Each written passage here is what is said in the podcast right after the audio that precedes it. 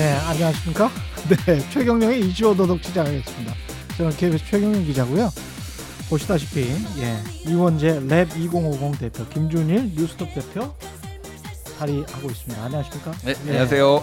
이분들 두 분 나왔으면 오늘 주제는 뭔지 아시겠죠? 예, 오늘 주제는 기본소득인데, 기본소득이 이번 대선에 어떻게 보면 가장 큰 화두가 될 수도 있을 것 같습니다. 예. 두 분은 사실은 굉장히 좀 친한 사이죠. 같이. 안 믿어지시겠지만 굉장히 예. 친합니다. 왜 어떻게 친합니까, 두 분은? 예. 저희가 일단 예. 거의 사 년 동안 같이 사무실을 쓰고 있어요. 예. 그래서 바로 옆자리에 저희 뉴스톱 바로 옆에 랩 이공오공이 있고요. 예. 그래서 뭐 워낙 바쁘시니까 그런데 일주일에 음. 한 두세 번은 왔다 갔다 하면서 맨날 뵙고 음. 그리고 또 저희가 뉴스톱에서 기본소득에 대해서 일찌감치 관심을 가져가지고 그렇죠. 기고를 많이 뉴스톱에도 하고 기본소득을 많이 다뤘고 또 같이 방송도 해서 한 두 음. 시간 동안 대한민국의 쟁점이 되는 기본소득에 대해서 쟁점들을 다 한번 짚어본 적도 있어요, 저희가. 오늘 완전히 뭐 정리가 되겠습니다. 이원재 대표는 뭐 기본소득과 관련해서는 뭐 여러 차례 나오셨죠. 랩 이공오공의 네. 네, 네, 시그네처 정책. 네, 저희가 그 연구만 하는 건 아닌데 네. 그 연구 하자마자 갑자기 기본소득이 떠가지고 네. 안 그래도 제가 이천십구 년에 아, 다음 대선이 기본소득 대선이 될 것 같다 이렇게 생각해가지고 이천이십 년에 한 음. 오천 명한테 이메일을 보냈어요. 기본소득 대선이 오고 있다 이렇게 예. 보냈는데 그때는 반응이 약간 뜨뜻미지근했는데 음. 지금 보니까 그게 사실은 제가 기본소득 대 기본소득이 될 거다 그랬거든요. 기본소득 대 기본소득이 네. 될 거다. 지금 그렇게 되고 있습니다. 크레이머 아, 대 크레이머처럼. 그래요? 꼭 그런 것 같지는 않은데 아, 예. 가까이, 예. 다른 목소리도 좀 있는데 예, 두 분은 또 그 이원재 대표는 한겨레 출신이시고 그죠? 김준일 대표는 경향신문 출신이시고 그렇습니다. 음, 예. 좌파죠, 좌파. 아니 저는 아이. 어떤 뭐를 뭐 이렇게 딱 네이밍을 정하는 거가 되게 좀 싫어 싫잖아요 우리가. 그렇죠. 예. 양손잡이에요 저는. 예. 양손잡이. 그래서 뭐 어떤 사람이건 단체건 간에 뭐 좌파네 우파네 이거는 좀 가능하면 안 하려고 합니다. 저는 예. 근데 진짜 굉장히 많이 우경화 됐습니다.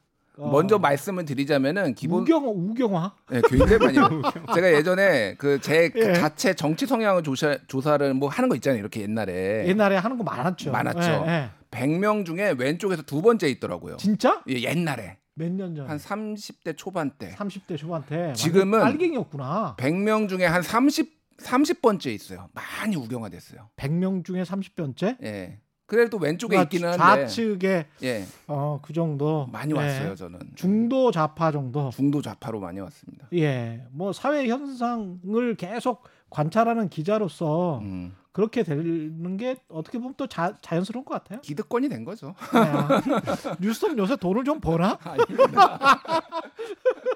기득권이 됐다. 예, 이원재 대표는.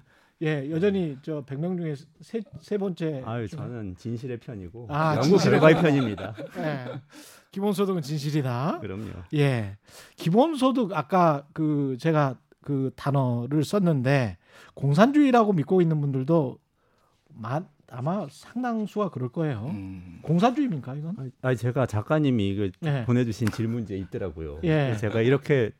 딱 생각난 질문이 이거, 이거였어요. 기본소득제 예. 도입한 공산주의 국가 있으면 한번 얘기해 보세요.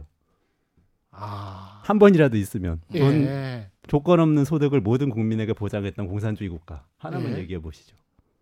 없어요. 없어요? 네, 전혀 없고 아... 그런 주장을 한 적도 없고 음. 오히려 사회주의자들이 많이 비판했죠. 그러니까 유럽의 사회주의자들은 유럽의 삼인주의자들은 네. 비판을 지금도, 했겠죠. 네. 지금 삼인주의뿐만 아니라 네. 구좌파라고 불리는 이 사회주의자들이 여전히 사회주의자들도. 있죠. 네. 국가마다 사회주의 정당이 유럽엔 있죠. 공산주의 음. 정당도 있고 그 정당들은 기본소득도 사실 대부분 반대.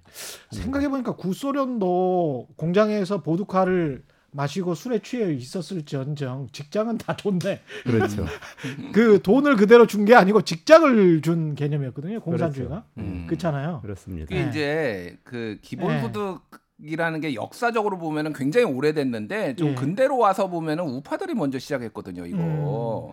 음. 그러니까 이를테면은 양극화 심해지고 그러면은 자본주의 체제 망하니까 예. 소득 줘가지고 이거를 유지를 해야 된다 이런 컨셉에서 시작을 했기 때문에 맞아요. 좀, 네, 그리고 자본가들이 제일 처음에 시작을 했죠. 음. 미국 같은 경우도 그렇죠. 그게 예. 이제 연장성상이 지금 뭐 로봇세 도입하자 뭐 이런 그렇죠. 거 있잖아요. 예. 뭐 빌 게이츠나 얘기하는 게 그게 다 비슷한 맥락이거든요. 음. 그 다 자동화돼가지고.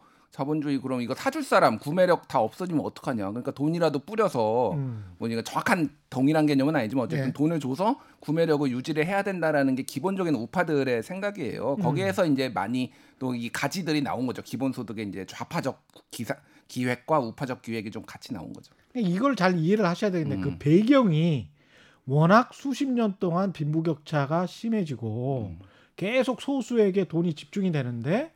아, 희한하게 일본처럼 인플레이션은 안 일어나고 임금은 안 올라가고 고용은 어, 저조하고 이거 어떻게 해야 되지? 라고 하니까 그런 차원에서 여러 가지 논의 가운데 하나가 기본소득이 이제 툭 튀어나왔다.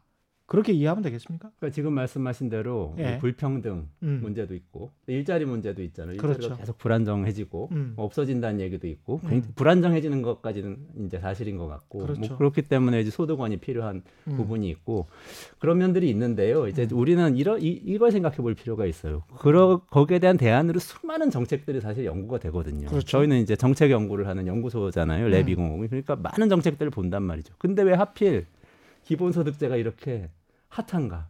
왜 이렇게 정치적 쟁점이 되었는가? 저는 그 부분이 굉장히 중요하다고 생각을 해요. 예. 그래서 예를 들어서 만약에 이게 백 년 전이었으면 대체로 이게 무슨 주제였을까? 음. 핫한 게 뭐였을까? 이렇게 생각해 보면 굉장히 쉽거든요. 예. 백 년 전이었으면 노동이었어요. 음. 이십 세기 내내 어쨌든 간에 이 자본주의 국가에서는 노동이 중요한 이 정치적인 쟁점이었고요. 계속 노동을 중심으로 해서 좌파 우파도 나눠지고 이렇게 막 싸웠거든요. 예. 근데 지금은 그게 막 해체되기 시작한 거예요. 좌파 우파를 나누는 개념 기준으로 노동이 되기가 어려운 게 왜냐하면 노동 자체가 너무 다양해지고 유연해지고 해체가 돼가지고 예. 프리랜서, 자영업자, 공장 노동자, 사무직 노동자, 소프트웨어 엔지니어 그리고 문화예술가 이 사람들 다 똑같은 노동자인데 천억 원 버는 노동자도 있거든요. 그렇죠. 같이 예. 근데 같이 묶을 수가 없어요. 음. 그렇기 때문에 이제는 훨씬 더 이 정치적 쟁점이 되려면 보편적 의제가 돼야, 되, 돼야 예. 되지 않습니까? 그래서 전선이 그어지는 게 기본소득제 같은 거 가지고 전선이 그어지는 거죠. 모든 사람에게 이게 해당되는 모든 사람에게 이해관계가 있는 주제가 더 이상 노동이 아니기 때문에 예. 기본소득제라든지 보편적 복지라든지 음. 보편적 또 요즘 정치권에서 주장하는 서비스, 뭐 예. 기본주택이라든지 이런 것들이 이제 이 정치적 쟁점이 돼가는 거죠. 근데 기존의 이제 복지주의자 또는 복지주의자라고 해야 되나요? 그냥 기존의 복지학과를 전공했던 교수님들 이야기 들어보면 음. 야 기존의 이 사각지대도 굉장히 많은데. 그거나 제대로 하고 해라. 그것도 음. 재원이 엄청나게 들어간다. 음. 한국은 그거 제대로 하고 그 다음에 기본소득 할까 말까지 음. 왜 자꾸 이상한 것부터 먼저 하려고 하냐. 음. 이렇게 이제 주장하는 분들이 마, 많더라고요. 근데 이제 그 고거에 앞서서 예. 이제 전체적으로 흐름을 좀 보면은 이제 새로운 대안들 말씀하셨죠. 예. 이제 노동이 아니라 소득이 문제다라고 이제 그런 쟁점을 옮아갔는데 여전히 음. 노동을 문제로 생각하는 좌파들이 있어요. 그러니까 음. 이제 미국의 버니 샌더스나 이런 예. 데서 나오는 게 미국 진보 진영에서 나오는 거는 일자리 보장제라는 음. 거를 들고 나왔어요. 일자리 보장제는 뭐냐면은 저, 기본소득이 모두에게 소득을 나눠두듯이 어, 일자리 보장제는 모두에게 일자리를 정부가 책임지고 나눠주는 거예요. 아. 만들어주는 거예요. 예. 그러려면 어떻게 해야 되느냐. 이제 돈이 음. 필요한 거죠. 음. 돈이 필요하고 그런 일자리를 만들려면은 그러니까 그 재정이 필요한 거를 그 정부가 어, 더 확장 재정 지출을 해야 된다라는 건데 거기에서 이제 같이 결부된 게 현대화폐 이론. 그래서 이제 음. 중앙 정부가 더 지출을 하더라도 예. 뭐 이제 큰 문제가 없을 것이다. 뭐 이제 거기까지 가면 너무 깊은데 어쨌든 그런 부류가 하나가 있는 거고 미국의 예. 좌파들 음. 그리고 이제 기본소득론자들이 하나가 있는 거고 뭐 기초자산 뭐 이런 얘기도 이제 나오는 게 뭐 만 이십 세가 되면은 똑같이 동등한 선상에서 출발할 수 있게 뭐 천만 원씩 주자, 이천만 원씩 주자. 예전에 심상정 대표가 이천십칠 년 대선에서 음. 그 뭐 뭐 이 뭐였죠? 상속세 걷어가지고 이거 나눠주자 이런 거 주장하고 지금도 약간씩 나오고 있거든요. 음. 이런 류의 이제 갈래들이 있어요. 크게 보면은 거기에서 이제 기본소득이 굉장히 좀 많이 관심을 받고 있는 상황이고 음. 거기에서 더 들어가면은 이제 기본소득이 이게 이제 효율적이냐 안 효율적이냐 방금 그리고 이게 음. 제대로 지금의 기존 복지도 못 하고 있는 거 아니냐 여기까지 이제 들어가는 거죠. 그러니까. 예. 어. 그러니까 지금 최 기자님 말씀하신 대로 그 그런 얘기들을 많이 하는데 음. 그 얘기하면 이제 약간 홀, 또 혼란스러워하시는 분들이 아직도 계시거든요. 예, 저도 혼란스러워요. 그러니까 예. 기본소득제는 모든 사람에게 조건 없이 같은 금액의 소득을 평생 동안 지급하는 겁니다. 그게 기본적인 정의예요. 그렇죠. 그렇죠. 예. 예. 근데 이제 많은 분들이 또 어려운 분들 먼저 주는 게 기본소득인 줄 착각하는 분들도 여전히 계셔서 그게 이제 딱, 우리가 복지라고 예. 이제까지 생각했잖아요. 그렇죠. 딱 예. 나, 거기서 한번 나누고 예. 그 다음에 기본소득제는 그 재원을 어떻게 거두는가에 대해서는 여러 가지 방법이 있어요. 음. 거기에 대해서는 확정된 게 없습니다. 예. 나눠주는 것만 얘기를 한단 말이에요. 그렇죠. 그러면은 예. 아까 그, 복, 그 어려운 분들 도와줘야 되지 않느냐는 이야기는 예. 저 같은 사람 이렇게 설명을 해요. 기본소득제가 그런 거다. 왜냐하면 모든 사람에게 똑같이 나눠주고 음. 세금 거둘 때 음. 많이 버는 사람이나 많이 가진 사람한테 많이 거두면은 결과적으로는 아. 어려운 분들에게 더 가는 거다. 다만 어차피 똑같다. 그렇죠. 다만 네. 줄 때 선별해서 주면은 음. 가난한 사람, 부자 이걸 딱 나눠야 되고 가난한 네. 사람들을 가서 신청하고 나 가난해요 하고 서류 작성해서 네. 제출해야 되고 또 거기서 탈락할 수도 있고 이런 자각지대가 우리, 오히려 생기죠. 우리가 해봤지 않느냐. 그렇죠. 지금 하고 있는 자각지대가 오히려 있는. 오히려 자각지대가 생기더라. 네. 봐주면 자각지대가 없어져요. 사실. 아, 그러니까 나중에 세, 소득공제나 세금공제 할 때 돈 많이 벌었던 사람들은 오십만 원을 가령 또는 백만 원을 국가에서 받았으면 그만큼 세금을 더 내면 되는 거다. 이런 말씀이시죠. 그렇죠. 네. 더 네. 내면 되고 뭐 그다음에 더 많이 벌어서 많이 남는 분들은 기본소득 받는 것보다 훨씬 더 내게 되겠죠. 아. 그래서 마이너스가 되겠죠. 이게 기본소득을 하면 뭐가 조, 좋습니까? 뭐가 좋습니까? 그러니까 기본소득의 이제 장점. 그러니까 네. 이게 그러니까 여기에서 대한민국에서 얘기되는 거는 이제 이게 원, 원, 원천적인 기본소득하고 좀 다른 개념들이 좀 있어요. 이를테면은 음. 뭐 오세훈의 안심소득 이것도 다 이제 한국형 기본소득으로 이제 다 얘기가 되고 있잖아요. 이를테면 예. 김세현 의원이나 하는 건데 근데 음. 원칙적으로 보면은 이제 기본소득에게는 여, 여섯 가지 이제 원칙이 있어요. 예. 그게 이제 첫 번째는 어, 모두에게 줘야 된다. 음. 보편성이고요. 그러니까 뭐 부나, 부자든 가난한 사람이든 가리지 않고 줘야 된다라는 거예요. 음. 그리고 개인한테 줘야 됩니다. 예. 가구, 뭐 이를테면 사 인 가구, 일 인 가구 이런 게 아니라 그냥 개인, 한 사람한테 애, 애, 아이든 어른이든 할 거 없이 다 개인한테 줘야 되는 거예요. 음. 그리고 뭐였죠? 나 맨날 네. 하는데도 까먹어. 그리고 보편성, 어, 무조건성. 무조건, 무조건, 그리고... 이유, 아, 무조건성. 그러니까 네. 무조건성 뭐냐면은 뭐 이를테면 실업을 하면 준다든지 음. 그런 게 아니라 묻지도 따지지도 않고 그냥 주는 거예요. 음. 예, 뭐 이를테면 외국에서는 음. 실업수당 대신 기본소득을 줬다. 뭐 이런 음. 것 있거든요. 핀란드에서 실험한 방식이 그거예요. 실업을 예. 그러니까 구직 활동을 하는 사람에게만 줘서 한번 실험을 해봤는데 어찌됐든 그 뒤에 좀 말씀드리고 예. 무조건성이 있고 예. 그리고 주기적으로 줘야 됩니다. 한 번 주는 게 아니라 재난지원금하고 제일 다른 게 재난지원금은 언제 줄지 모르고 한 번 주고 뭐 텀이 막 다르잖아요. 그렇죠. 이게 필요할 때 주겠다라는 거죠. 그게 아니라 그렇죠. 한 달이면 한 달, 음. 삼 개월이면 삼 개월, 일 년이면 일 년 이런 식으로 주기적으로 정기적으로 줘야 되는 거예요. 이게 근데 아까 그런 배경에서 다시 한번 리마인드 시켜드리면 음. 계속 빈부격차가 벌어지고 소비가 증대되지가 않고 소득도 안, 안 되고 그러니까 계속 이제 디플레이션 일본 같은 상황이 올 것이 염려돼서 이제 음. 선진국들이 이런 논의를 했다는 거잖아요. 예. 거기 하나 더 하면은 예. 이미 거기 대응하려고 여러 가지 복지제도를 시행을 해봤는데 해봤는데 음, 그걸로는 안 되더라. 음. 그래서 이제 결국은 기본소득을 하면 어떤 효과가 일어나냐면 그러면 좀 소비가 좀 더 잘 될 거고. 그러면 좀 인플레이션이 생길 거고 그러면 인플레이션 생기면 성장률 높아지고 그러면 사람들이 혹시 더 저 공장에서 고용을 할 수도 있고 그러면 소득이 높아지고 그렇게 되면은 선순환의 구조로 가는 어떤 촉발제가 기본소득으로 되는 것이 아니냐 뭐 이런 겁니까? 지금 효과라는 측면에서는? 그렇죠. 경제적 측면은 딱 그렇고요. 음. 사회보장적 측면에서는 아까 말씀드린 대로 노동을 기준으로 지금 나눠가지고 이렇게 보장을 해주는 게 기존의 복지제도였는데 그러지 말고 네. 그냥 모든 사람에게 보편적으로 지급하면 네. 사각지대가 없어지고 사람이 음. 지금은 직업이 있다가 없다가 하면서 인생을 살아가게 되잖아요. 그렇죠. 계속 뭐 정규직으로 평생 육십오 세까지 일하는 거는 이제 소수만 그렇죠 지금. 그러니까 그렇게 직업이 있다 없다 그래도. 있어요. 그렇죠. 음. 실직하면 사실은 우리 같은 경우는 건, 건강보험료 있잖아요. 그게 엄청 부담되잖아요. 그렇죠. 예. 그러니까 그런 것 그럴 때에 네. 지금은 내가 실직했으니까 실업자로 딱 인정을 받고 일정한 기간 동안만 실업급여를 받아야 되는데 그러지 말고 음. 너무 복잡하니까 실직했다가 또 취업했다 실직했다 그러면 굉장히 복잡해지잖아요. 그러니까 싹 없애고 쭉 다 지급하면 개인이 알아서 사회보장 스스로 사회보장을 하는 거죠. 그 소득을 가지고 그렇게 잘한다 이렇게 바꾸는 거죠. 근데 이제 결국은 돈이 얼마나 지급되냐인데 지금 뭐 나오고 있는 의견들 대통령 주자들도 그렇고 후보들도 그렇고 그렇게 많은 액수는 아니에요.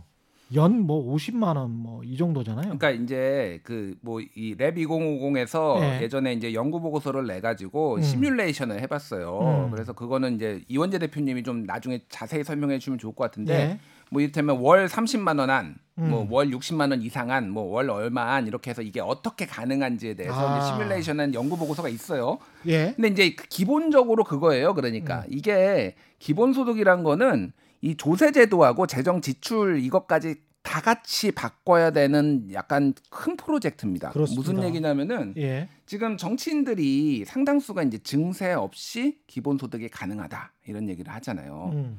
증세가 없으면은 말씀하셨듯이 근데 뭐 오만 원 이렇게 되는 거예요. 그러니까 증세를 저는 음. 보, 그러니까 어, 증세 없는 복지는 허구다라는 오랜 옛말이 있잖아요. 예. 그거는 저는 맞다라고 보여. 증세를 예. 해야 돼요. 근데 그렇죠. 그 증세라는 게 누구가한테 얼마가 이제 증세를 할 것이냐의 문제잖아요. 그렇죠. 기본소득제의 장점이 뭐가 있냐면은 예. 모두가 받잖아요. 그러니까 음. 이를테면은 내가 내가 뭐 상위 한 이십 퍼센트의 고소득자야. 음. 근데 나보고 더 세금 내라고 해. 음. 아까워요. 그렇죠. 아깝잖아. 예. 내가 왜 뭐 좀 심하게 생각하면 내가 왜 나는 열심히 일해서 돈 벌었는데 예. 왜 못 사는 애들한테 내가 내 내 그거를 줘야 돼 내 소득을 약간 이제 우파적 약간 예. 그런 발상을 하면은 뭐 예. 이런 사람들이 있는데 음. 기본소득은 어찌 됐든 다 받습니다. 음. 그러니까 조세 저항이 작아져요. 그래서 이 조세 이렇게 개편이나 소득세를 올린다라든지 음. 뭐 이런 거를 했을 때 음. 상당히 상대적으로 혜택을 받는 사람이 많기 때문에 이 개편을 하는 게 상대적으로 쉽다라는 거예요. 나중에 더 걷어갈지언정. 나중에 더 걷어갈지언정. 이제, 이제 그런 장점이 있으니까 사실은 예. 한국의 이, 이 지금 세금 해제 시스템이 엉망진창이거든요. 아, 아시다시피. 그, 엉망진... 다 짜깁기예요. 예, 그러니까 예. 이거를 누더기처럼 이거 좀 고치고 고치고 하다 보니까 이건데 이거를 음. 한꺼번에 큰 틀에서 음. 다 뜯어 고치면서도 이제 할 수가 있다라는 거예요. 그러니까 그런 음. 장점이 있는 거죠. 그러니까. 예. 이원재 대표가 어떤 시뮬레이션 얼마를 월 줄 수 있고 그러려면 돈이 얼마가 더 필요하고 이런 것들 얼, 진짜 현실성이 있는 건지 했었죠. 저희가 올해 이천이십일 년을 예. 기준으로 음. 시뮬레이션 했었죠. 예. 그래서 올해 기준으로 보면은 월 삼십만 원씩 전 국민에게 영세부터 돌아가시기 직전의 어르신까지 모두에게 월 삼십만 원 지급할 경우에 어, 사 인 가족이면 백이십만 원이네. 그렇죠. 사 인 예. 가족이면 백이십만 원. 이렇게 예. 지급할 경우에 백팔십칠조 원 정도 듭니다. 백팔십칠조 원? 네. 엄청나게 예. 많이 드는 것 같죠. 엄청? 그렇지만 예. 그중에서 한 그 사십 퍼센트 정도는 음. 지금 우리가 사실 그, 그 소득세 공제를 많이 받잖아요. 소득세 공제 네. 많이 받죠. 네. 우리 예. 그 개인들 월급쟁이들만 받는 게 아니고 사실 음. 여기저기 요모조모에 음. 많이 있습니다. 그게 뭐 사업자들도 아이고. 굉장히 많이 엄청나게 많죠. 예. 그래서 사실 지금 요 세율이 있긴 있는데 음. 세율이 작동을 못해요. 사실 음. 세율 높은 사람들이 그만큼 세금을 많이 안 내고 있어요. 그래서 그거를 문제가 너무 커서, 예, 예 그리고 예. 너무 복잡해가지고 뭐 음. 뭐가 뭔지 국민들은 모릅니다. 예. 모르는 사람 활용도 못하고 그러니까 그거 싹 예. 없애고 음. 그걸로 한 사십 퍼센트 충당할 수 있어요. 싹 없애고 공제 받는 거 공제 안 받는 대신 그대로 모든 사람이 나눠 갖는 거죠.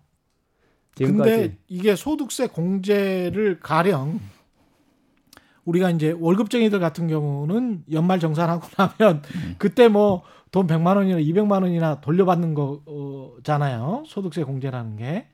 그거를 또 못 받는다고 하면은 또 어, 이거 조삼모사다 바로 그럴 텐데. 그래서 저희가 계산해 봤죠. 예. 얼마나 그렇게 되는지. 음. 그랬더니 어, 조금 넓게 잡으면 한 상위 이십 퍼센트 가구 정도가 음. 어, 손해를 봐요, 사실. 그렇겠죠. 근데 팔십 퍼센트는 당연히. 이익을 봐요. 아. 네. 왜 그럴까? 오십만 원 기준으로? 네. 아니, 월, 월 삼십만 원. 월 삼십만 원 기준으로. 삼십만 원 기준으로. 모든 개인이 받을 때. 모든 개인이 받을 네. 때. 그러니까 지금 어. 뭐 그렇게 된 이유가 뭘까 생각해 보면은 예. 지금 소득 공제를 상위 이십 퍼센트가 받고 있는 거예요. 그러니까 이 말도 맞네. 예, 연말 정 음. 연말 정산에서 나 몇 백만 원 벌었어. 이렇게 얘기하는 사람도 연봉 얼마겠어요? 이 말도 맞죠. 그렇죠. 음. 그 연봉은 상위 십 퍼센트 뭐 이렇게 되는 거죠. 이 다 세 사람 다 기자 출신이고 저는 현직 기자라 이런 취재를 많이 해보셨을 텐데 사실은 또 전두환 대통령 그 전에 이제 그부터 해가지고 뭔가를 떡고문을 주기 위해서 말이죠. 어떤 특정 직종, 음. 뭐 기자들도 사실 마찬가지고 네. 그, 다, 그 국회의원들 있잖아요. 국회의원들. 국회의원들 세, 소득 공제 받는 거 엄청나게 많거든요. 그렇죠. 특별 영수증 음. 처리해버리는 것도 굉장히 음. 많고. 음. 그래서 그런 그걸로 해서 외국계 무슨 컨설팅 회사들이 한국은 본인들 받는 월급 플러스 뭐 이십 퍼센트는 더 해야 된다. 음. 이런 보고서들은 사실 많이 나왔었어요. 네.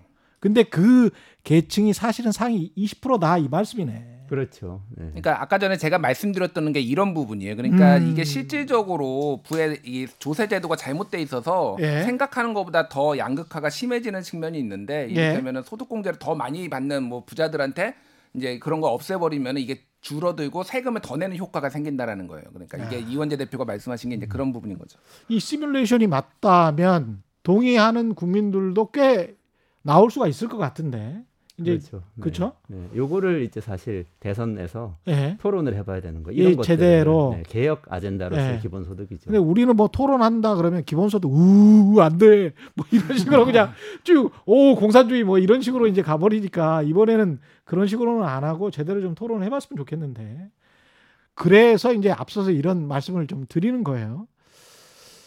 대선 주자들은 여러 가지 이야기를 하는 것 같고. 이재명 경기도지사가 이걸 치고 나왔는데 이낙연 총리랄지 정세균 총리는 약간 좀 안티인 거죠. 이게, 이게 그렇죠. 가능하겠어? 뭐 이런 음. 식의.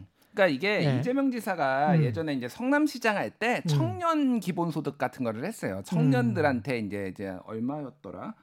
십구 세에서 이십사 세 청년들을 대상으로 연 백만 원의 지역 화폐를 도입, 그러니까 준 것이 약간 시초, 실제 해본 거에 국내 시초라고 생각하시면 돼요. 그러니까 네. 이거를 본인의 어떤 트레이드 마크, 정책의 트레이드 마크로 이제 들고 나온 것이고, 음. 그러면은 이낙연, 뭐 정세균 이런 네. 분들이 어 좋네 이렇게 할 수 있겠습니까? 어 좋네, 어 좋네. 당신 어. 대통령 먹어. 뭐 이렇게 할 수는 어, 없지. 어, 할 수 없으니까. 네. 그래서 이제 이낙연 전 대표는 네. 전국민 고용보험 뭐 네. 이거를 들고 나온 거고 이렇게 이제 각자 자기에 맞는 정책들을 이제 들고 나와서 이제 정책 경쟁을 하게 된 거죠 이게. 예. 네. 근데 특이한 거는 또 김세현 전 의원 같은 경우에는 음. 또 보수 정당 출신임에도 불구하고 이게 기본소득이 맞다 뭐 이런 음. 거예요 지금 주장이. 그렇죠. 네. 아. 그 뭐 이번에. 김웅 의원이 국민의힘 최고위원 저 대표 선거에 나왔다가 탈락했었죠. 예. 근데 그분이 그 공약으로 청년 기본소득 월 오십만 원 음. 내걸고 나왔는데 김세현 의원하고 같이 하는 기본 모임에서 같이 연구해가지고 만든. 근데 그거는 청년이잖아요, 청년. 그렇죠. 다른 아니, 버전을 만든 거죠. 그러니까 국민의힘 같은 경우도 어떤 한정된 계층, 청년이든 또는 중위소득 뭐 몇 퍼센트 이하든 뭐 옛날에 우리가 차상위 계층 이야기 많이 했지 않습니까? 그 정도를 타겟으로 해서 뭐 소득을 일정 정도 보전해 주는 좀 전에 보니까 무슨 변양호 국장 과거에 음, 변양호 네, 국장도 네. 그런 오마이뉴스 마이, 인터뷰 그렇죠 네. 마이너스 네. 소득 제라고 음. 하는 거죠. 네, 네, 네, 네. 그러니까 네. 그거를 먼저 설명을 해야지 전체적으로 음. 지금.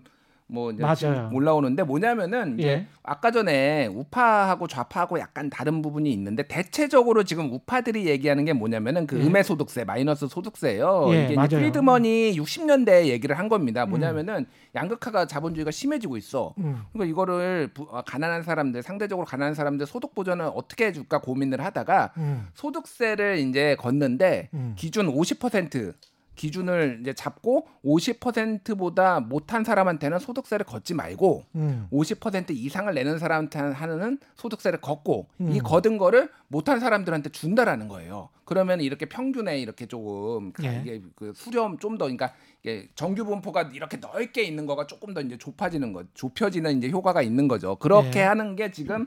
보수 진영에서 얘기하는 게 다 그겁니다. 전부 크게 보면은 전부 그렇죠. 다 음해소득세. 그러니까 김세현 의원이 얘기한 거, 뭐 뭐 음. 김웅 의원 뭐 이렇게 얘기한 게 다 그 버전이에요. 그러니까 한마디로 얘기하면은 보편복지와 뭐 선별복지의 확장판이라고 보시면 돼. 예전에 뭐 그러네요. 급식 가지고도 계속 다 다 줘야 된다, 아니면은 뭐 못 사는 애들만 뭐, 줘야 된다 이게 논쟁이 있었잖아요. 이건희 손자도 먹냐 뭐 이거죠. 예, 예. 예. 이건희 손자도 먹느냐, 음. 뭐 이건희 이건희한테도 그러면 손자한테도 뭐, 음. 뭐 기본소득 줘야 되느냐 이제 이거거든요. 예. 이거의 연장선상이라고 보면 되고 보수진영에서는 전부 오십 퍼센트 이하, 뭐 삼십, 뭐 칠십 퍼센트 이하 이런 식으로 선을 긋고 주자라는 거고 음. 이재명, 뭐 용혜인, 기본소득당 음. 이런 사람들은 그렇게 하면은 안 된다. 다 음. 줘야지 또 많이 거둘 수 있어. 그리고 음. 저항이 적어. 그리고 사각 지역이 안 생겨. 그러니까 이게 다 이제 이런 식으로 이제 전선이 이제 좀 형성이 된 거예요. 예. 이게 저는 생각이 좀 달라요. 요 대목에서. 아. 아, 예. 전선은 어디 있냐? 전선은 이낙연과 예. 이재명 사이에 있고. 누구하고? 이낙연과 이재명 사이에. 이낙연과 있고. 이재명 사이에. 네. 말하자면 이쪽 그 국민의힘에서 보자면 예. 전선이 김세현과 윤희숙, 윤희숙 의원 사이에 있어요. 아. 전선은 지금 이 정당 사이에 있는 게 아니고 각각 예. 내부에 있는데 예. 제가 요, 제 관점을 한번 말씀을 드려볼게요. 예.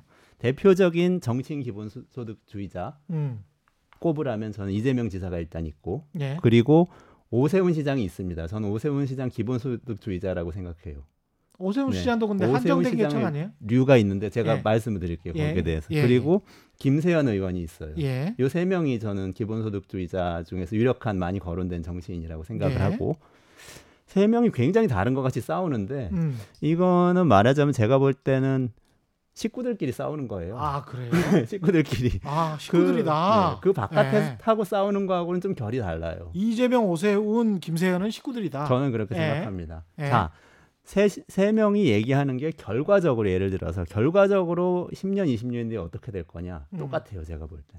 똑같습니다. 아. 자, 첫 번째 이재명 지사는 아주 낮은 액수의 기본소득제로 시작하자. 월 오만 원도 좋다. 이렇게 얘기하지만 아. 십 년, 이십 년 뒤에는 그게 우리 생계를 보장할 정도의 소득이 될 걸로 생각하는 거예요. 이렇게 시작하지만 큰 비전을 네, 내가 대통령 되면 요 정도 시작하지만 나중에는 음. 이게 그렇게 진화한다. 이 세상이 그렇게 간다. 왜냐면 음. 이재명 지사는 기본소득 책낼 정도로 전문가거든요. 사실. 예. 그런 거고 김세현 의원은 그걸 엄청나게 비판을 하면서 음. 오만 원 그게 말이 되냐. 음. 월 삼십만 원, 월 오십만 원 지급해야 된다고 얘기를 하면서 예? 얘기를 했지만 결국은 나중에 하는 거거든요. 그것도. 아, 그걸 나중에. 예, 당장 당장 월 오십만 원 주자고 주장하는 건 아니에요. 왜냐하면 인공지능이나 뭐 사 차 산업혁명에 대비해야 되기 때문에. 지금 토론을 하는데 나중에 예, 하자. 그렇죠. 그러니까 결국은 똑같고요. 그것도 전 국민한테 하는 거예요? 전 국민이죠. 아. 결국은 전 국민이에요. 그러니까 김웅 의원도 예를 들면 청년 기본소득 얘기를 지금은 했지만 예? 지금 청년을 시작하지만 나중에 청소년도 주고 아동도 주고 장년, 노인, 그 다음에 장년 뭐 삼십 대 사십 대까지 주게 되면 이게 전 국민 기본소득이고 아, 저렇게 가는 거다 이렇게 얘기하는 아. 거거든요. 그 다음에 마지막으로 오세훈 시장 지금 예. 제일 핫하죠. 이재명 지사 오세훈 시장 싸우는데 음. 왜 이게 그 비슷한 기본소득주의자들끼리 싸우는 거라고 내가 생각하냐 제가 생각하냐면요. 음. 오세훈 시장은 말씀하신 대로 음해소득세라는 굉장히 어려운 개념을 들고 나왔어요. 안심소득제라고 한국말로 포장을 했는데 예. 그거는 이렇게 어려운 분들한테는 조금씩 조금씩 더 줘서 소득이 전혀 없는 가구한테는 굉장히 많이 주는 예. 그리고 어떤 선 이상으로는 조금씩 조금씩 더 거두는 거거든요. 음. 세금을. 맞습니다. 이거 제가 처음에 말씀드린 거잖아요. 예. 기본소득제는 다 똑같이 주고 많이 거두면은 많이 많이 내는 사람이 있고 적게 내는 사람이 있고 받는 건 다 똑같으니까 어느 선에서 딱 손익분기점이 생겨요. 똑같네. 그렇죠. 오세훈 네. 시장 그걸 미리 하자는 거예요. 처음부터 딱 잘라가지고 요 손익분기점 위에 있는 사람 내기만 하고 아래는 받기만 하자. 음. 결과는 똑같아요. 경제적으로. 세 개가 사실은 똑같습니다. 이 사람들은 누구하고 싸우고 있냐 하면 예. 지금 예를 들면 아니 기본소득제는 소득은 나중에 하고 서비스 먼저 제공하자. 음. 라고 주장하는 분들에게 하고 싸우고 있는 거예요. 말하자면 이낙연, 아. 이낙연, 지사, 이낙연 뭐 전 대표라든지 이런 기, 분들하고. 아 그러면서 네. 고용보험, 정세균 뭐 이렇게 되는 그렇죠, 거군요. 네. 그러니까 고용보험이란 건 딱 완전히 조건부고. 그렇죠. 아 조건부고 네. 그렇게 되네. 근데 이거 가지고 국민의힘 쪽의 야권 같은 경우는 저게 절대 말이 안 된다라고 주장하는 겁니까? 아니면은 이게 그렇지만 우리는 먼저 아까 제가 무슨 일반적인 복지 경제학자들 음. 주장하는 것처럼 이것부터 뭐 그 루프홀부터 구멍부터 음. 다 차단하고 그 다음에 하자 뭐 이러는 겁니까?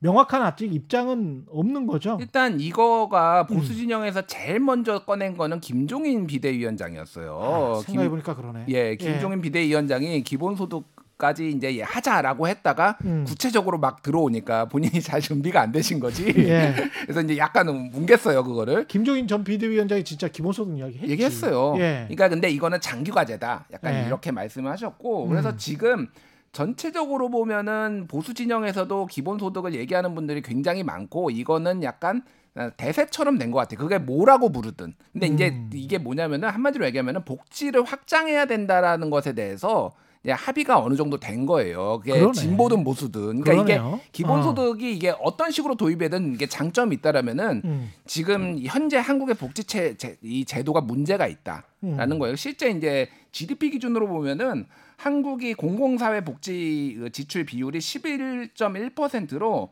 꼴찌입니다. 오이시디 이십구 개국 중에. 예. 평균이 이십 퍼센트가 넘어요. 그리고 어. 프랑스는 삼십 퍼센트가 넘거든요. 예. 그러니까 굉장히 우리 한국은 복지에 인색한 나라예요. 음. 근데 이거에 대해서 늘려야 된다라는 이제 것들은 합의가 됐는데 아까 제가 말씀하셨듯이 이거를 돈으로 줄지 음. 서비스로 줄지 아니면 이제 뭐 이거 언제 바로 줄지 아니면 뒤에 줄지 요 차이가 지금 벌어진 거고 지금 보수 진영에서 얘기를 한 게 김세현 의원 그리고 김웅 의원 그리고 뭐 윤희숙 의원 뭐 조은희 서초구청장 이런 분들이 음. 다 청년에게 주든 누구에게 주든 다 이렇게 지금 주자라고 하는 거거든요. 예. 그러니까 이제 변형된 기본소득이다 이렇게 이해를 하시면 될 것 같아요. 근데 이 국민들이 저는 좀 약간 보수가 정치에서는 좀 유리하다고 생각되는 게 왜냐하면 증세를 그래도 뭐 먼 미래든 언제든 간에 증세에 대한 논란을 좀 피할 수 있고 음.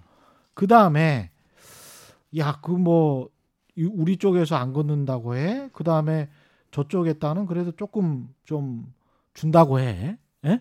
보, 뭐 보편적 복지는 아니지만 선별적으로. 그 다음에 사람들 인식이 야 어떻게든 아껴야 우리가 잘 사는 거 아니야. 아이엠에프 외환위기까지 거치고 이랬던 나라가 그러면서 국가 망하면 어떻게 해. 이런 생각이 어르신들 중심으로도 굉장히 있고 뭐 아마 제 또래도 굉장히 많을 것 같아요. 음, 음. 그래서 뭐 일, 일종의 그, 그런 단어 있잖아요. 세금 펑펑. 예? 복지 뭐 한다 그러면 세금 펑펑. 일자리 뭐 정부가 마련한다고 하면 세금 펑펑.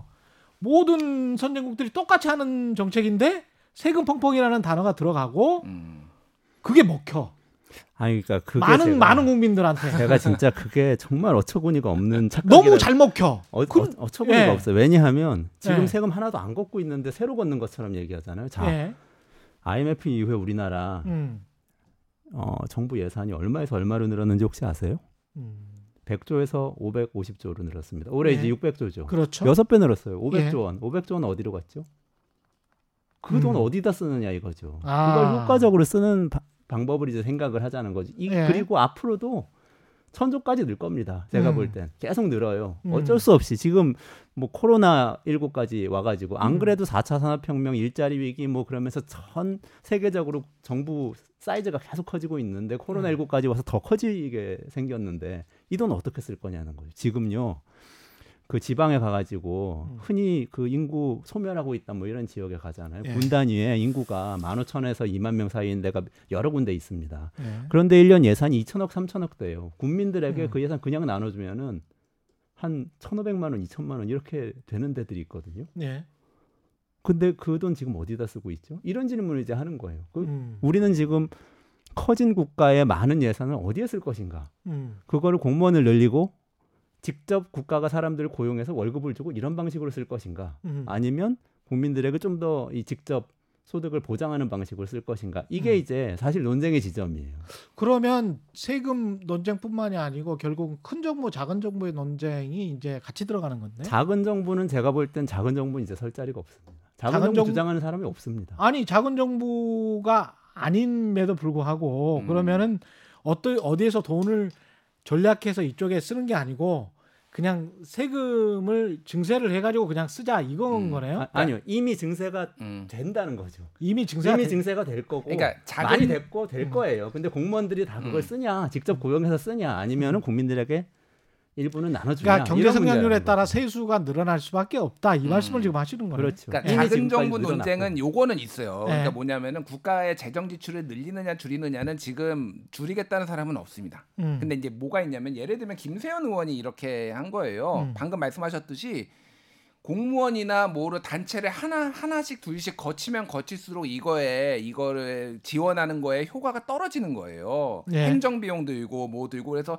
제일 좋은 건 직접 주는 게 제일 좋거든요. 현금으로 예. 그냥 직접 주는 게. 음. 근데 기본소득의 장점은 그거죠. 내가 받으면 쓸 비용들을 그러니까 내가 결정할 수 있고 그 중간에 행정 비용이 안 드는 거예요. 그러니까 김세현 음. 의원 같은 경우에는 그때 기본소득 얘기를 하면서 주장한 게 공무원 수를 얘기를 했어요. 그러니까 행정 비용을 줄일 수 있다. 그러니까 그런 차원에서의 작은 정부 효율성을 나, 네. 올리는 차원에서의 작은 정부는 있는데 음. 돈을 더 지출하는 거에 있어서는 지금 진보든 보수든 거의 음. 비슷하게 그 액수의 차이일 뿐이지 비슷하게 가고 있다라는 거고, 조금만 이제 그, 이 정치인들이 어떤 주장을 하는지를 한번 쭉 설명을 그렇죠. 드리고 예. 뭐 말씀을 드릴게요. 그러니까 지금 음. 대체적으로 보면은 이제 먼저 이재명 지사는 무슨 주장을 했냐면은 일 인당 연간 육백만 원 지급할 수 있다. 오십만 원이에요? 한 달에 오십만 원? 음. 근데 이게 이제 단계적으로 하자. 당장 증세 없이 할 수 있는 거는 한 달에 오만 원. 음. 연간 육십만 원. 그러면 이십오조 원 정도를 이제 세출 조정을 해 가지고 할 수 있다라는 게 이제 이재명 지사였고, 어찌 됐든 어 연내 육백만 원이 이재명 지사고, 음. 김웅 의원 같은 경우에는 이십에서 이십구세 청년에 매월 오십만 원씩 지급하자. 이거는 그러면 이제 훨씬 더 예산이 줄어드는 거죠. 예. 그리고 오세훈 서울시장은 아까 전에 얘기했듯이 서울시 거주의 중위소득 백 퍼센트를 음. 기준으로 삼고 그거를 차등 지급하자. 예. 그거는 이제 이제 뭐 음해소득세 개념을 음. 가지고 하는 거고, 이것도 증세는 안 하겠다라는 게 그거예요. 예. 그거는 부자들한테 좀 더 걷어서 이쪽에 주겠다라는 비슷한 개념이니까. 용혜인 의원이 가장 배포가 큽니다. 이분이. 자, 매월 육십만 원씩 지급한다. 연간 칠백이십만 원 전 국민한테 지급한다. 그럼 예. 삼백조 원 정도 들거든요. 예. 육오삼십 해보면 삼백조 원이잖아요. 예. 이거는 증세가 불가피합니다. 그렇죠? 데이터세, 탄소세 예. 이거 만들겠다. 이게 이제 용혜인 의원이에요. 사 차 산업혁명으로 수혜를 보는 데가 어디냐. 음. 그런 데들이잖아. 음. 나 내라, 내라라는 게 이제 용혜인 의원 주장이고. 예.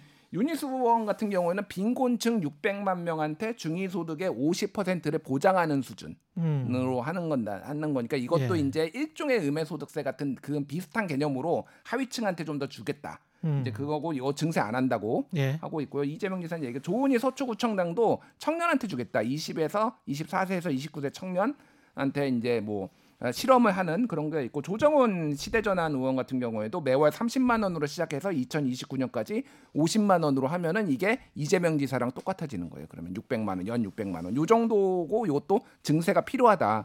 이런 정도의 이제 대충 이제 그림들이 나와 있는 거죠. 그러니까 원래는 우리가 이 정치가 음. 정책 중심으로 이루어지면 저분들이 당을 하나 만들어야 돼요. 같이 음.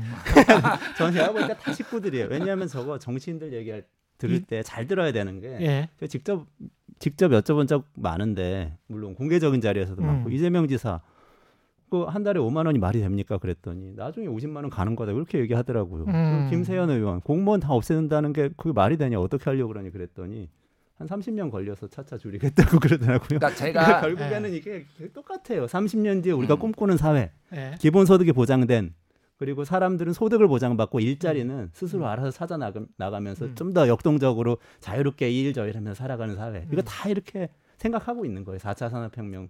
그 아까 전에 요거 하나만 말씀드려. 아까 근로 의욕이 떨어질 것이다라고 음. 말씀을 하셨잖아요. 그럼 주장이 있다라는 거잖아요. 네. 제가 그분들한테 묻고 싶어요. 이게 네. 앞으로 먼 미래에는 어떻게 될지 모르겠는데 제일 금액을 많이 주는 게 지금 용혜인 의원이 월 육십만 원이거든요. 음. 월 육십만 원 기본소득 받으면 일 안 하실 겁니까? 음. 그 근로 근로의욕 얘기하니까 제가 진짜 생각나는데, 지금 근로의욕이 중요한 게 아니고 투기의욕을 떨어뜨려야 되거든요. 투기의욕을 떨어뜨려. 예. 근로의욕은 잘 안 떨어져요. 사람들은 자기 예. 의미를 찾아야 되기 때문에. 근데 지금은 찾아야죠. 다 지금 부동산에서 가상화폐로 왔다가 지금 뭐 온통 잡코인까지 막 엄청난 투기 붐이 일고 있지 않습니까? 예. 이걸 떨어뜨리지 않으면 우리나라 진짜 망할 수도 있잖아요. 음. 거품이 터지면 이거 다 같이 망하는 건데 예. 투기의욕은 왜 생기냐? 왜 이렇게 사람들이 뛰어드냐? 불안해서 음. 그런 거 아닙니까? 불안해서 음. 뭐라도 갖고 있으려고. 예. 소득을 보장해주면 불안이 줄어들어요. 음. 저는 기본소득제가 투기 의욕을 줄이고 그래서 자산 격차를 줄이는 음. 그런 역할도 굉장히 크게 할 수 있다, 이런 생각이 사실 듭니다. 제가 여기서 이제 데빌스 애드보킷이 돼서 완전히 우경화로 가겠습니다. 원래 우경화 네. 아니셨나요? 원래 좀 이제 부자의 관점에서 많이 생각을 하는데 소수 기업들의 관점에서 생각을 해본다면, 한국에서 다 아시겠지만 한국에서 법인세를 내는 기업들이 뭐 절반도 안 될 것 같고, 그죠? 예, 그러니까 전체 법인 수가 있으면 그 중에서 한 사십 퍼센트 정도 낼 거예요. 법인세 자체를 내는 거야. 그 중에서 그 한 절반 이상을 한 사 대 재벌이 내고 있는 거예요 지금, 그죠? 우리나라 세수 전체에서 차지하는 파이의 육십 퍼센트 넘게가 법인세, 소득세, 부가세인데, 소득세도 한 오십 퍼센트 정도만 지금 내고 있는 거고, 법인세도 그렇게 소수만 내고 있는 거예요. 그 부가세라는 거는 거래 회전율에 따라서 되는 거기 때문에 이거는 당연히 모든 기업들이 다 내는 건데, 부가세의 타격을 가장 크게 입는 거는 자영업 중소기업들이란 말이죠.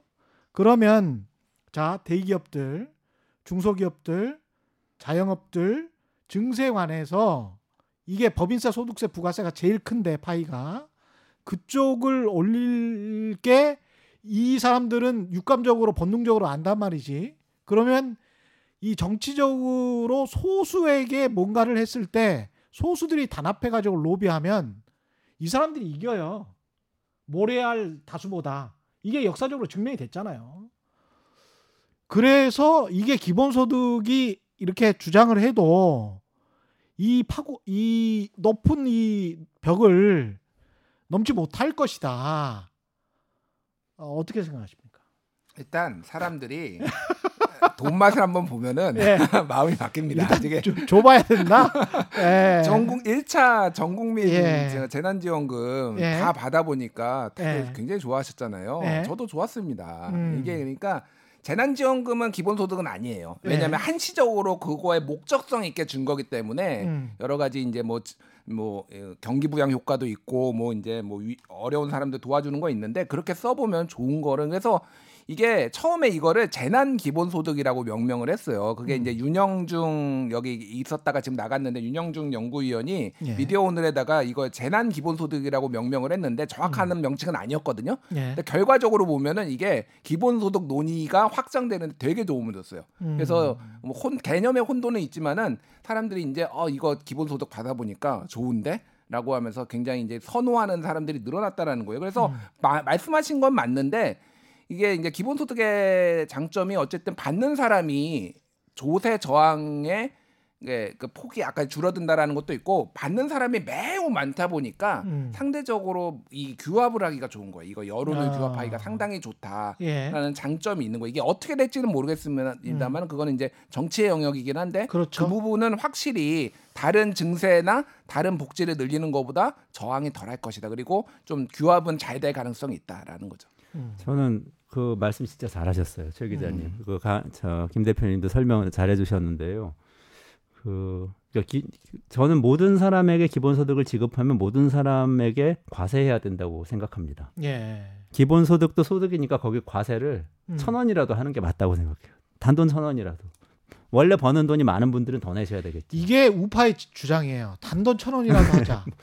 근데 이거를 자꾸 저항하면 안 돼. 나는 이 생각이 맞다고 봐요. 그러니까 그렇게 네. 만들기 위해서는 소득이 있으면 소득을 네. 지급해드려야죠. 아예 네. 없는 분들이 많으시기 때문에 이거는 이제 지급하고 거두면 좌파가 아니야. 이, 이, 이 말부터 시작했으면 아니, 양손 양손잡이 네. 양손잡이. 이, 이원재 대표는 네. 진작에 오른쪽에 계셨거든요. 네. 이분은 이거는 이거는 우파의 어. 끊임없는 주장이었어. 엠아이티 네. 엠비에이 나오신 분이에요. 네. 이분은 완전 우파입니다. 네. 그러니까 우리 사회가 권리하고 책임에 대해서 지금 혼, 혼동이 굉장히 많이 있는 것 같아요. 그렇죠. 저는 기본소득제가 네. 이거 다른 여러 가지 뭐 경제적인 뭐 이유, 뭐 소비 진작하고 이런 이유가 다 있지만 거, 권리와 책임을 명, 명확하게 함으로써 음. 연대감을 높인다. 우리를 하나의 국민으로 만들어준다. 이런 효과는 음. 분명할 것 같습니다. 모든 사람이 기본소득 받고 모든 사람이 세금 낸다. 이거 한마디로 우리는 대한민국 국민의 정체성이 딱 획정되는 거예요. 지금은 뭐 집 가지면 국민이고 집 안 가지면 국민 아니냐 뭐 이러다가 음. 일자리 있으면 국민이고 뭐 아니면 국민 아니고 정규직이면 국민이고 비정규직이면 아니고 막 이렇게 막 사회가 분열되잖아요. 예. 하나로 묶어주는 틀이 없거든요. 이걸 한번 해보는데도 좀 굉장히 도움이 될 것 같아요. 어떻게 보면 큰 이제 패러다임의 전환이 될 수도 있을 것 같고 아니 이 숫자로 생각해보면 말이죠. 고시보고 대기업 들어가고 케이비에스 같은 곳에 들어오지 않으면 그 인구가 얼마나 될 것 같아요? 전체 인구의 오 퍼센트예요. 오 퍼센트. 이 오 퍼센트에 들어가지 않으면 그러면 조금 있으면 낙오될 수도 있고 조금 있으면 실직할 수도 있고 근데 그게 인생이 딱 두 번에 의해서 결정이 돼. 대입시험 한 번 그다음에 입사시험 한 번 뭐 이런 게 있어. 이거는 좀 이상한 거야. 제가 보기에는 좀 이상한 거예요. 이게, 이게 지금 진짜 이상해. 예, 인생 전 주기로 놓고 봤을 때 제가 볼 때는 저보다 훨씬 더 똑똑하고 그렇지만 기회를 못 잡은 고등학교 동기들이 있거든요. 예? 음. 근데 그 친구들이 사업해서 또 어떻게 보면 또 잘 되더라고. 음. 성적은 훨씬 더 안 좋았어. 하지만 지금은 또 뭐 인성도 좋고 다 괜찮아. 그런 걸 보면 아 이걸 가지고 딱 두 번 가지고 이 겨, 결정하는 거는 좀 음. 심하다. 그리고 난 다음에는 절대 또 안 뽑아줘. 음, 맞아요. 중소기업에서도 안 뽑아줘. 음. 뭐 어떻게 하란 말이야 그러면. 음, 얘는 금방 나갈 거니까 뭐 이렇게. 어. 아, 능력주의의 심화가 되게, 되고 있는데 예. 그 뭐.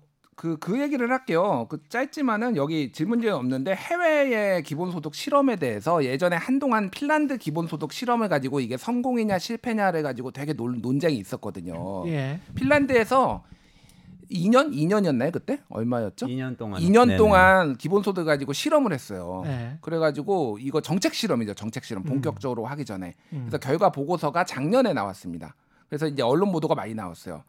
주로 보수 언론에서는 핀라, 핀란드 기본소득 실패했다 이렇게 나왔고 음. 다른 데서는 뭐 긍정적인 면을 많이 찾았는데 일단 핀란드 기본소득이 뭐였냐면은 구직자 그러니까 핀란드 정부가 중도에서 중도 우파 정부가 실행을 한 거 좌파 정부가 한 게 아니라 이거 음. 실험을 근데 뭐였냐면은 실직 이제 실업급여가 너무 많이 나가서 이거를 좀 줄여보자라는 거예요. 그래서 누구한테 기본소득을 줬냐면은 어, 실업급여 대신에 어, 예, 그러니까 실업급여의 조건은 이거잖아. 내가 구직 활동을 하고 이러야지만 나오는 거잖아요. 그러지 말고 그냥 준 거예요. 음. 이 사람들한테 실직 대상, 실직한 사람들한테 줘가지고 뭐가 바뀌느냐 이 사람들이. 음. 근데 이제 이 년 동안 실험을 해보니까 어, 통계적으로 유의미하게 취업률이 높아지진 않았어요. 약간 높아졌어요. 음. 근데 그러니까 이제 실패했다. 뭐 이렇게 이제 보수 언론에서 나온 거죠. 음. 근데 가장 극적으로 변한 게 뭐냐면은 웰빙리스. 삶의 만족도가 굉장히 좋아졌어요, 이 사람들. 음. 근데 같은 금액을 줬거든요. 실업급여 네. 금액하고 기본소득 금액하고 같은 금액을 줬어요. 음. 근데 이 사람들이 느낀 만족감은 삶의 질 뭐 이런 거 있잖아요. 가정에서 나 가족하고 더 많은 시간을 보냈다 뭐 이런 거 있잖아요. 이런 게 극적으로 좋아졌습니다. 음. 이게 뭐냐면은 그러니까 이거를 이제 기본소득의 효과를 뭘로 볼 것이냐에 따라서 이제 경제학자들도 굉장히 나뉘어요. 이거를 실업률 뭐 줄이는 걸로 볼 것이냐, 뭘로 볼 것이냐 그러는데 확실한 거는 이 실험에서 나온 거는 행복지수는 높아졌다. 예. 그 똑같은 돈을 심지어 똑같은 돈을 들여도 이거를 포장을 기본소득으로 하면은 사람들이 그러니까 막 일자리에 대한 압박. 그렇다고 그 사람들이 계속 논 건 아니거든요. 왜냐하면 일자리란 거는 그 경제 시스템 뭐 이렇게 얼마나 일자리가 있느냐에 또 달려 있잖아요. 음. 내가 구직 활동을 하겠다고 이게 뭐 없는 일자리가 생기는 건 아니니까. 근데 어쨌든 압박을 덜 받으니까 어, 나의 웰빙리스가 늘어났다라는 이제 연구가 있는 거죠. 그러니까 그러면 어, 이제 네. 또 뭔가를 자기 개발을 해가지고 음. 어떤 좋은 직장을 찾을 확률도 높아지고. 그렇죠. 그런 예, 거죠. 예. 그런 것이겠죠. 예. 그렇죠. 우리 인생이 뭐 이제 수명이 늘어가지고 음. 여든 살까지 거의 뭐 됐잖아요. 계속 공부해야 돼요. 그러니까 계속 예. 그 중에서 근데 우리가 딱 직장에 고정돼가지고 나는 월급 보장 받아 이런 기간이 몇 년이나 있습니까? 최대한 길어봐야 음. 삼십 년 되는 사람 거의 없죠. 예. 요즘은 그러면 예. 뭐 십 년, 십오 년 일하다가 한번 또 공부하다가 음. 또 일하고 뭐 사업하다가 또 접고 다시 취직했다 이래야 되는데. 음. 그거 그 불안을 어떻게 이기냐고요 개인이. 음. 그 부, 그, 그게 불안하니까 어떻게든 빚내가지고 집 사놓고 집이라도 있으니까 나중에 팔아서 어떻게 되게 노후가 되겠지 이렇게 생각하는 거잖아요. 그걸 예.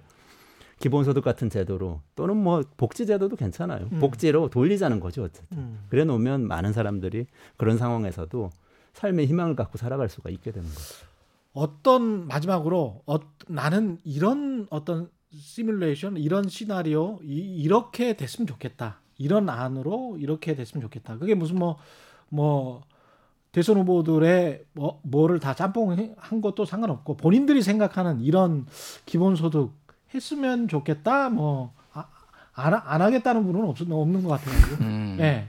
저는 저, 네. 저부터 말씀드리면은 네. 저는 일단은 뭐 이제 하위 오십 퍼센트냐 아니면 전 국민이냐를 먼저 어, 의견을 말, 물어보신다면 전 국민으로 음. 하는 게 좋겠다. 음. 다만 액수는 작게 하는 게 맞고요. 음. 왜냐하면 이거를 전면적으로 전 국가적으로 시행한 나라가 한 군데도 아직 없어요. 그렇죠. 예, 예. 그리고 예. 스위스에서 예전에 이거 줄지 말지 했는데 부결된 적도 부결됐죠. 있습니다. 거기는 예. 워낙 복지가 잘 돼 있으니까 필요 예. 없다라는 거예요. 근데 음. 어찌됐든 한국은 이거를 해볼 필요는 있는데 음. 작은 액수부터 하고 단계적으로 올려볼 필요는 있겠다. 그러면 음. 이제 아까 전에 말씀드렸듯이 이게 효과가 조세제도 이거 다 뜯어 고쳐야 되거든요. 한국은 지금 음. 이것까지 같이 하는 효과가 있기 때문에 그런 부분에 있어서 굉장히 큰 이득이 있을 것이다라고 봐요. 그러니까 이게 시간이 저는 한 십 년, 이십 년이 아니라 한 삼십 년, 오십 년 걸릴 것 같아요. 이거를 네. 이제 좀 완전히 안착시키기까지. 근데 이제 음. 씨앗을 뿌리고 이제 단 오만 원이라도 해보자. 이게 음. 저는 이런 주의입니다. 네. 네.